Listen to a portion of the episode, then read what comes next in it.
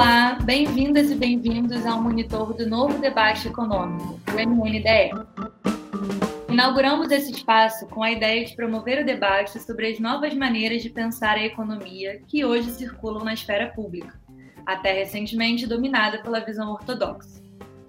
O site novodebateeconômico.org.br conta com um blog de artigos de autoria de especialistas convidados podcasts, textos produzidos a partir de dados de pesquisa e um glossário, explicando os principais conceitos envolvidos no novo debate econômico, como aqueles relativos aos temas de meio ambiente, igualdade de gênero, inclusão racial e economia. Meu nome é Mariana Albuquerque, eu sou pesquisadora do Monitor do Novo Debate Econômico e hoje é com muito prazer que eu dou as boas-vindas ao Guido Peinido, Guido é mestre em Economia pela Fundação Getúlio Vargas e coordenador técnico do PMR, o projeto Partnership for Market Readiness Brasil, do Banco Mundial. Guido, seja muito bem-vindo. Olá, Mariana. Muito obrigado pelo convite. Tenho acompanhado aí as atividades do Monitor do Novo Debate Econômico, já acompanhei algumas lives com o Cerou e com o Cadu, por exemplo. E vamos ver se eu consigo trazer algo novo depois de, enfim, esses debates tão interessantes que vocês tiveram com dois dos caras que são grandes especialistas né, nessa questão de clima e precificação de carbono. Muito obrigada, Guido. Um prazer ter você aqui com a gente. Certamente você vai acrescentar muito ao nosso tema de conversa de hoje, que é mais focado na questão dos mercados de carbono e como que a gente consegue compatibilizar de uma forma apropriada e efetiva a relação entre economia e meio ambiente, como que o desenvolvimento e a proteção ao meio ambiente podem andar de forma paralela e não de forma contrária, como foi historicamente considerado. Para a gente aproveitar o nosso tempo aqui hoje, Guido, eu já queria partir para uma primeira pergunta. E a pergunta começa da seguinte forma: Um dos maiores empecilhos à implementação efetiva de mercados de carbono no mundo diz respeito ao desconhecimento público e a consequente falta de apoio que gera.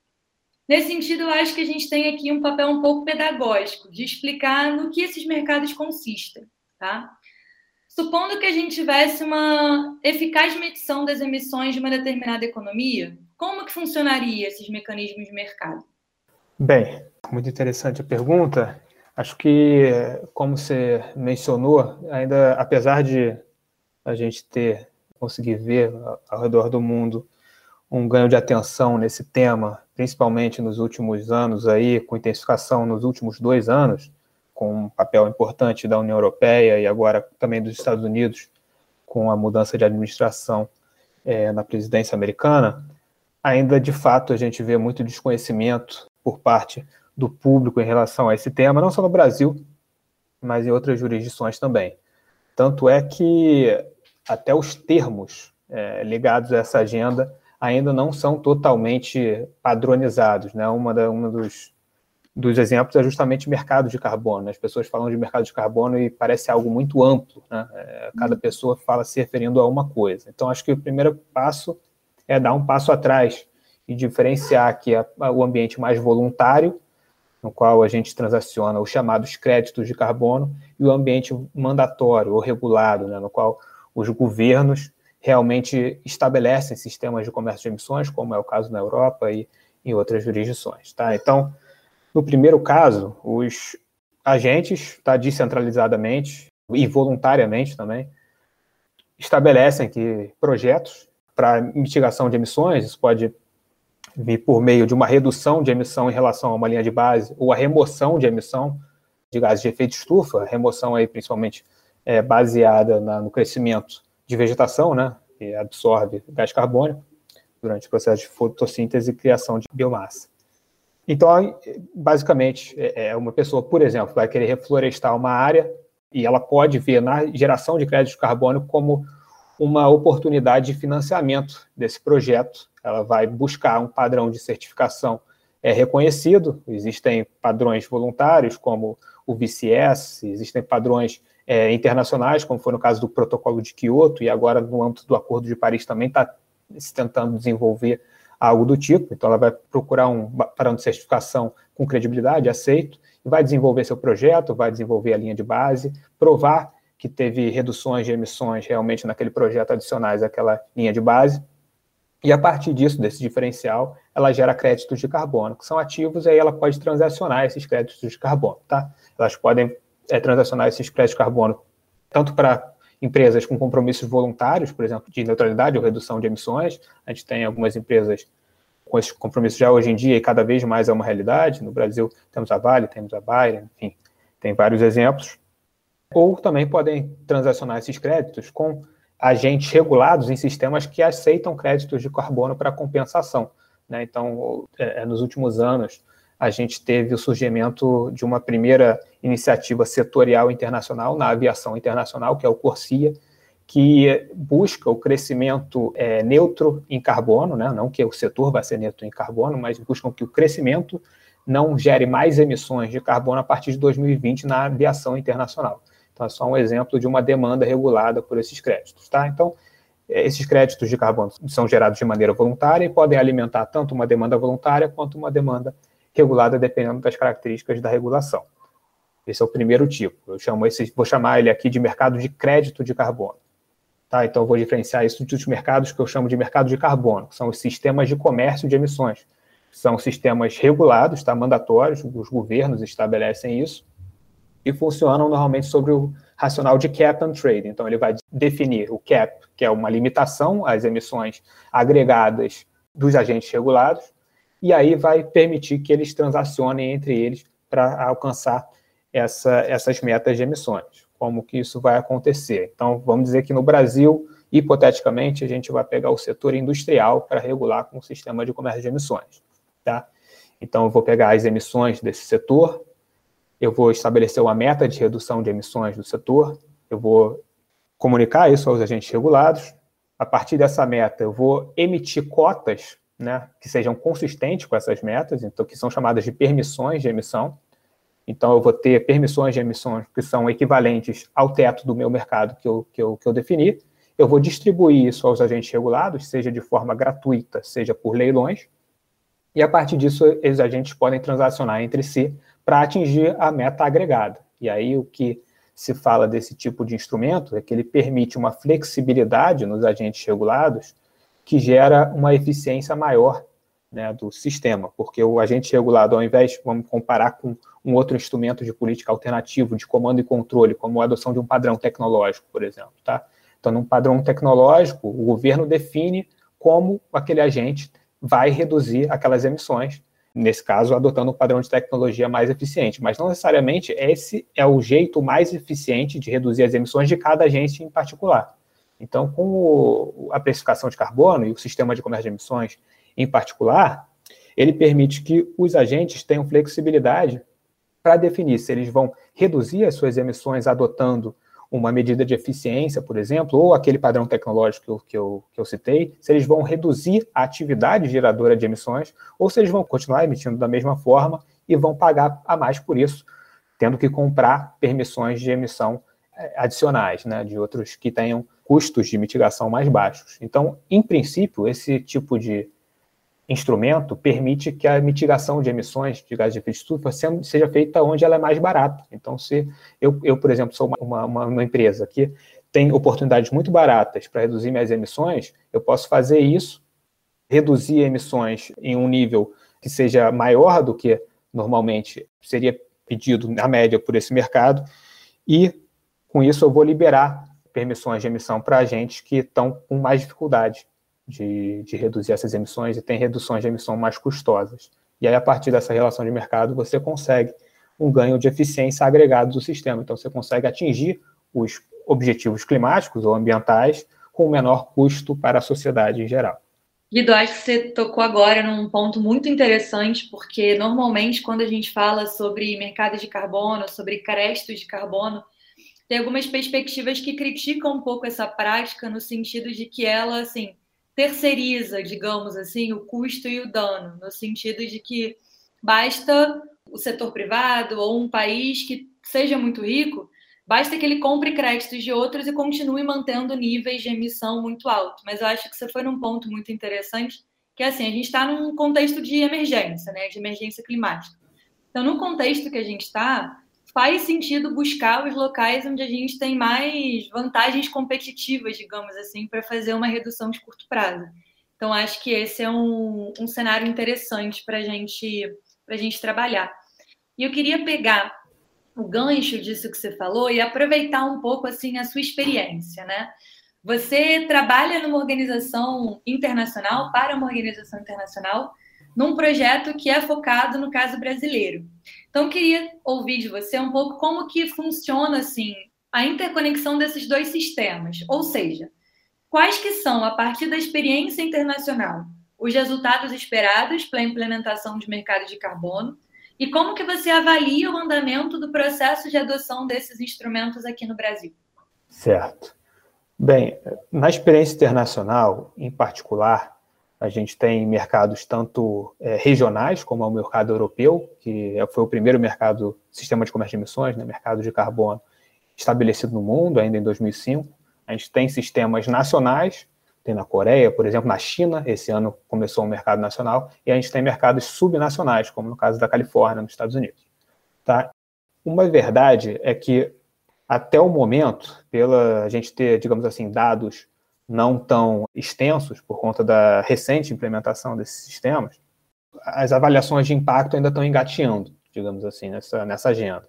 As principais questões de preocupação são em relação à competitividade, porque vocês colocam uma precificação de carbono, um sistema de comércio de emissões a nível doméstico, você pode gerar um custo adicional para as empresas reguladas e outras é, jurisdições que não têm exatamente essa mesma stringência de política não vão ter esse custo, então vão poder ter um ganho competitivo nesse cenário. Tá? Mas as avaliações até o momento, e aí a gente tem meta-análises que traduzem isso em, em, em números, né?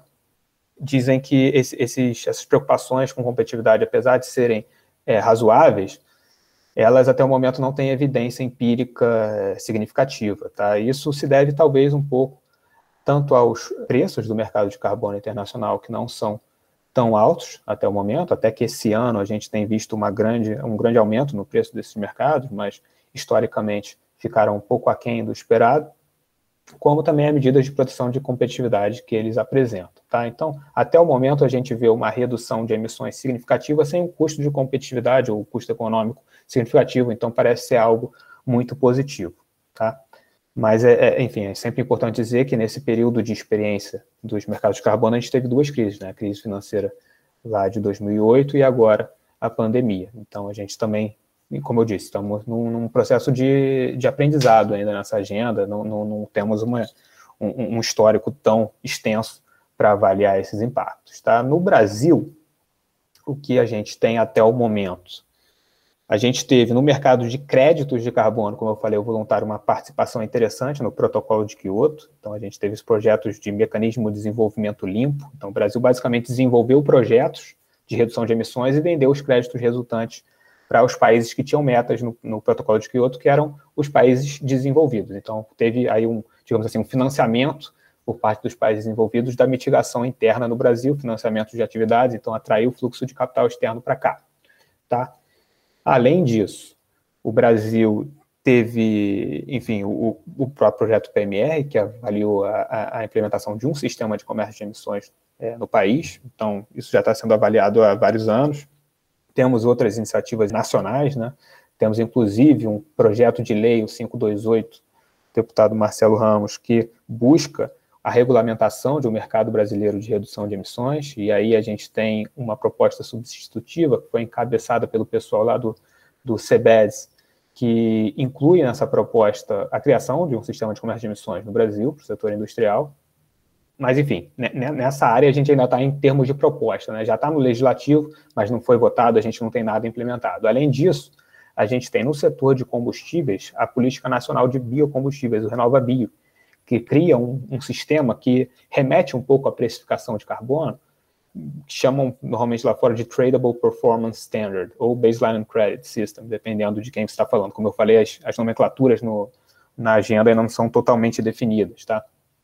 Mas basicamente o Renova Bio ele compara as emissões do ciclo de vida dos biocombustíveis à alternativa fóssil, que seria a linha de base, e aí a redução de emissões desse ciclo de vida dos biocombustíveis relativo essa alternativa fóssil geram os CBIOS, que são créditos de descarbonização representativos de uma tonelada de, de carbono. E esses créditos são comprados, então, pelas distribuidoras de combustíveis para enfim, entrar em conformidade com algumas metas do RenovaBio. Então, é o que a gente tem até hoje, não é exatamente um instrumento de precificação, um, sistema de comércio de emissões, um mercado de carbono, mas é algo que remete a isso, uma jabuticaba aqui que foi criada no Brasil. Além disso, a gente está engatinhando, como eu falei, naquele projeto de lei. Tá ótimo, bom saber. A gente às vezes não tem essa visão de que há coisas sendo feitas, né, sobre esse assunto para avançar aqui no Brasil. A gente às vezes recebe mais informações sobre os mercados voluntários que você mencionou no, no início. Mas é ótimo saber, eu acho que nossos ouvintes também vão gostar de saber que está em andamento um processo de adoção dos instrumentos de precificação de carbono aqui no Brasil principalmente pelas vantagens né, comparativas que o Brasil teria nisso. Você falou do Corsia na, na sua primeira pergunta, e assim, me corrija se eu, se eu tiver errada ou complementa a informação se você tiver outros dados, mas pelo pouco que eu sei sobre o assunto, um grande potencial né, para a aviação civil é usar combustíveis de fontes de biomassa ou de biocombustíveis. Então, poderia ser um mercado enorme a ser explorado pela economia brasileira. Então, muito interessante saber que está em andamento, ainda muito a se avançar, né? mas está em, em andamento. E eu queria complementar essa pergunta sobre o Brasil, perguntando para você um pouco sobre isso, assim, sobre as especificidades da economia brasileira. Quais vocês acham que seriam as características desejáveis da regulação desse mercado no país? Ou seja, aonde estão assim as maiores oportunidades e onde estão os maiores desafios para a gente implementar efetivamente a regulação de um mercado de precificação de carbono por aqui? Certo. Acho que a principal, assim, vou começar, uma primordial diferença, especificidade da economia brasileira em relação à experiência internacional é nosso próprio perfil de emissões de gases de efeito estufa. Né? Globalmente, as emissões energéticas são aí dois terços, mais de dois terços, na verdade, das emissões de gases de efeito de estufa globais. Então, naturalmente, os instrumentos de especificação de carbono e a experiência internacional é muito focada nisso. É, além também da, da, da, questão energética, tem as emissões de processos industriais, que são também muito reguladas mundo afora. E aí, no mundo, isso gera mais de três quartos das emissões mundiais, juntando energia e processos industriais. No Brasil, a gente tem um perfil de emissões que difere muito disso. As emissões do nosso setor de AFOLU, que significa é, agricultura, florestas e outros usos da terra, a sigla em inglês, né, representam mais de 50% das emissões nacionais. As emissões energéticas estão aí, dependendo se a gente está tratando de emissões líquidas ou emissões brutas, em cerca de um terço, menos, na verdade, de um terço das emissões brasileiras. Então, a gente tem um perfil um pouco peculiar de, de emissões, que leva uh, ao Brasil a pensar em também outros instrumentos. Né? A gente fala que a precificação não é uma bala de prata, no Brasil, então, muito menos. A gente tem que ter, ter diversos, digamos assim, desafios que a gente tem que lidar. Mas, enfim, não quer dizer que não seja útil. Né? Acho que a precificação de carbono, como a gente falou, é algo bastante calcado na teoria econômica e busca dar liberdade e eficiência maior à redução de, de emissões no país. E onde ela puder ser aplicada, a gente vai poder experimentar esses ganhos de eficiência. Então, a gente, se a gente conseguir estabelecer a precificação de carbono no setor industrial brasileiro, por exemplo, pode ser uma via muito interessante para a gente reduzir emissões nesse setor. No setor energético também pode ser algo muito interessante para reduzir emissões nesse setor. O pessoal fala, ah, não, mas precificação vai gerar custos. Mas, na verdade, o Brasil fez um comprometimento internacional no Acordo de Paris com a sua NDC e tem uma meta de redução de emissões, o que gera uma restrição econômica, o que gera um custo, é realmente cumprir a meta. A precificação de carbono seria um jeito de minimizar o custo de cumprimento da meta. Né? Então, acho que tem oportunidade sim para o Brasil nessa agenda, na, na parte regulada, como eu estou falando, né? e na parte voluntária, então, aí é, as oportunidades são imensas, porque o Brasil tem um enorme potencial de geração de ativos de carbono de base florestal, mais da metade do nosso território é coberta por florestas, né? cerca de metade é só a Amazônia. A gente tem uma matriz energética bastante limpa, porque nossas, enfim, aptidões naturais do Brasil geraram escolhas de desenvolvimento passadas que nem tiveram tanto a ver com mudança do clima, como a, a escolha por hidrelétricas de grande porte, que são fontes renováveis. Então a gente tem mais de 80% da nossa matriz elétrica de fonte renovável, que é um diferencial muito grande, já que as emissões energéticas no mundo são as mais significativas, né? Então, o Brasil tem realmente o potencial para ser um dos líderes nessa agenda a nível global. Ótimo, muito bom. Isso também deixa para gente mais claro a importância né, disso fazer parte do, do debate público, disso ser algo que entre em pauta no debate eleitoral, da gente entender como que a longo prazo a gente consegue compatibilizar a agenda do meio ambiente com a agenda da economia e como que a gente consegue ir na gênese do conceito de desenvolvimento sustentável, né? Desenvolvimento sustentável é um desenvolvimento que se sustenta, que se sustenta a longo prazo. E tanto nas lives que a gente fez aqui no MNDE, quanto no, no episódio do podcast que a gente gravou com, com o Sérgio Besserman, a gente chegou nessa conclusão de que esse é o único caminho que a gente tem daqui para frente. A gente só tem como pensar em termos de desenvolvimento econômico se a gente pensar em como que isso vai trabalhar junto com as políticas de mitigação e adaptação às mudanças climáticas. E você, Guido, durante a sua fala, mencionou vários termos que constam no nosso glossário. Então, convido todo mundo que está nos ouvindo a entrar no site novodebateeconômico.org, consultar o nosso glossário para poder saber um pouquinho mais sobre mercados de carbono, sobre mitigação, sobre adaptação. E por último, Guido, mas não menos importante, queria fazer uma pergunta que é uma, é uma dúvida pessoal minha e que imagino que de muitas pessoas e que acho que você, pela sua experiência, vai conseguir ajudar a gente a ter uma visão um pouquinho mais ampla, que é como que esses preços são determinados, ou seja, como que a gente chega num valor numérico que torna possível comercializar carbono. E eu parto dessa pergunta a partir de dados do próprio Banco Mundial. O Banco Mundial diz para gente que menos de 4% das emissões globais foram transacionadas a valores superiores a um patamar mínimo estimado, que é compatível com a meta do Acordo de Paris, que é de manter o aumento da temperatura idealmente em um grau e meio, mas abaixo de dois graus, para tornar a convivência na Terra sustentável. Aí a minha pergunta para você é o seguinte: como que a gente determina esses preços para garantir que eles induzam mudanças significativas na economia e, na sua opinião, essa precificação ela é suficiente para a gente atingir uma meta de zerar emissões ou ela precisa vir combinadas com outra medida?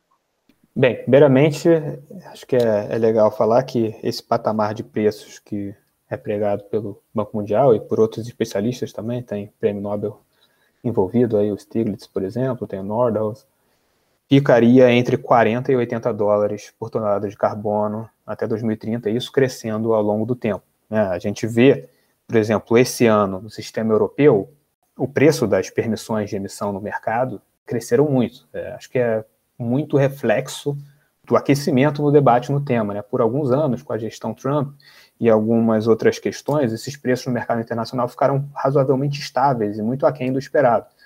E aí agora, com a mudança de administração americana, com o anúncio do plano de recuperação verde europeu, e com o anúncio também de é, medidas comerciais baseadas em carbono, como aqui a União Europeia fez, esses preços estão crescendo muito. Então, só esse ano os preços no sistema europeu cresceram mais de 70%.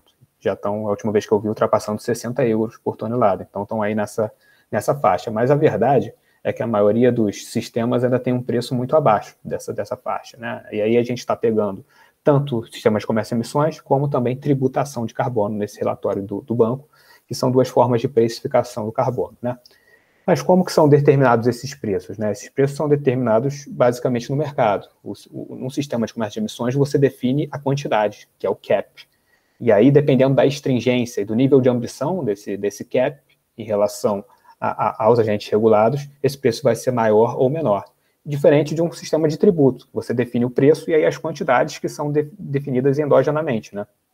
Mas a verdade é que hoje em dia, nesses sistemas, a gente tem tentado aproximar um pouco os dois de forma a gerar algumas abordagens híbridas, tá? que gerem alguma garantia de preços, por exemplo, num sistema de comércio de emissões, para permitir o planejamento e investimentos de longa maturação. Então, a gente, na União Europeia, a gente tem um mecanismo de estabilização de preços, na Califórnia, a gente tem um corredor de preços, que é, é, é permitido para esse mercado, então tem gatilhos de preço para aumentar a oferta ou reduzir a oferta, vender, comprar, enfim, para conseguir gerar uma maior certeza de preços que talvez se assemelhe até um pouquinho mais ao tributo. Né? Então, esses instrumentos híbridos estão sendo desenvolvidos e a verdade é que se a gente quiser ter preços crescentes e que gerem um patamar de preços compatível com as metas do Acordo de Paris, o que tem que mudar é a ambição do sistema. A gente tem que gerar fatores de redução de emissão nos sistemas de comércio de emissões mais ambiciosos. Tá? Isso, naturalmente, é, como vai reduzir a oferta, vai gerar um, um, um aumento de preços nesse mercado.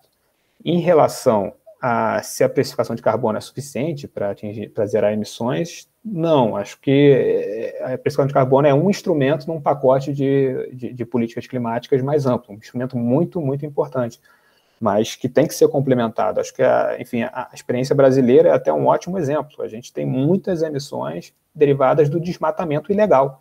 E pela própria natureza ilegal do problema, a precificação de carbono em si vai fazer pouco para a gente um sistema de comércio de emissões, por exemplo, vai fazer pouco para a gente conseguir reduzir o desmatamento. Né? O, o, o, o desmatador ele não vai pensar, pô, estou desmatando legalmente aqui, mas vou pagar o, o, preço do carbono ali. Não, isso não vai afetar ele. A gente tem que pensar em outras formas. Inclusive, com as receitas da precificação de carbono, a gente pode canalizar recursos para combate ao desmatamento ilegal. Então, esse foi só um exemplo para mostrar que não, é, a precificação de carbono não é suficiente para zerar emissões, mas é um enfim, um instrumento muito interessante que deve ser acoplado a outros instrumentos também de comando e controle e, e, e incentivos para fazer a gente ter, enfim, essa atingir nossos objetivos de neutralidade carbônica. Né?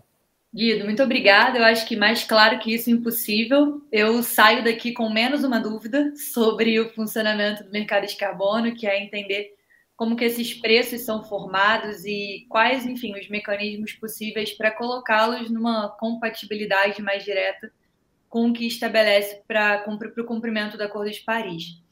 Antes da, de encerrar e te agradecer, queria te perguntar se você quer falar um pouquinho sobre o projeto PMR, do qual que você participa, sobre o trabalho que o Banco Mundial tem desenvolvido nesse, nesse setor e também sobre a sua pesquisa. Fique à vontade. Bem, o projeto PMR foi, enfim, o maior, maior, projeto sobre precificação de carbono no Brasil até o momento. Tiveram vários estudos ao longo de mais de quatro anos e geraram, enfim, relatórios muito, muito, muito ricos em termos técnicos, né? A gente tem é, esses relatórios publicados já no site do Ministério da Economia, porque o projeto ele foi um projeto que foi implementado pelo Banco Mundial e pelo Ministério da Economia em co-coordenação. Então, eu convido todos a digitar Ministério da Economia Partnership for Market Readiness no Google, vocês vão conseguir acessar a página e lá estão todos os relatórios técnicos finais do projeto, inclusive um relatório síntese, para facilitar um pouco, né, não ter que ler as milhares de páginas que foram geradas. Né, a gente teve mais de 90 especialistas envolvidos no projeto durante a sua implementação. Tá? Mas, enfim, acho que o, o, o projeto gerou é, subsídios muito interessantes, tivemos diversas discussões com membros do governo, da sociedade civil, do, do setor empresarial, e que estão aí por trás né, de algumas das propostas que hoje estão sendo postas em prática, que estão sendo discutidas. Então, é bastante gratificante ver que o trabalho que a gente desempenhou lá está tendo efeitos positivos né, para o Brasil e pode ter efeitos ainda melhores no futuro. Guido, muito obrigada. Queria agradecer pela sua participação nesse episódio do podcast do Monitor do Novo Debate Econômico, o MNDE. Queria aproveitar para dizer que o MNDE ele tem parceria com diversas instituições, como o Centro Brasil no Clima, a Pluraliza, o Grupo de Estudos Multidisciplinares da Ação Afirmativa, o GEMA, o Instituto Política por D sobre Mulheres e o MMT Brasil. Queria aproveitar também para agradecer o apoio da Heinrich Boll Stiftung e da Friedrich Ebert Stiftung, que colaboram também com o nosso projeto. Foi um prazer. Hoje estivemos aqui com Guido Penido, coordenador técnico do projeto Partnership for Market Readiness Brasil do Banco Mundial, o PMR. Guido, muito obrigada pela sua participação. Obrigado a vocês. Um abraço a todos.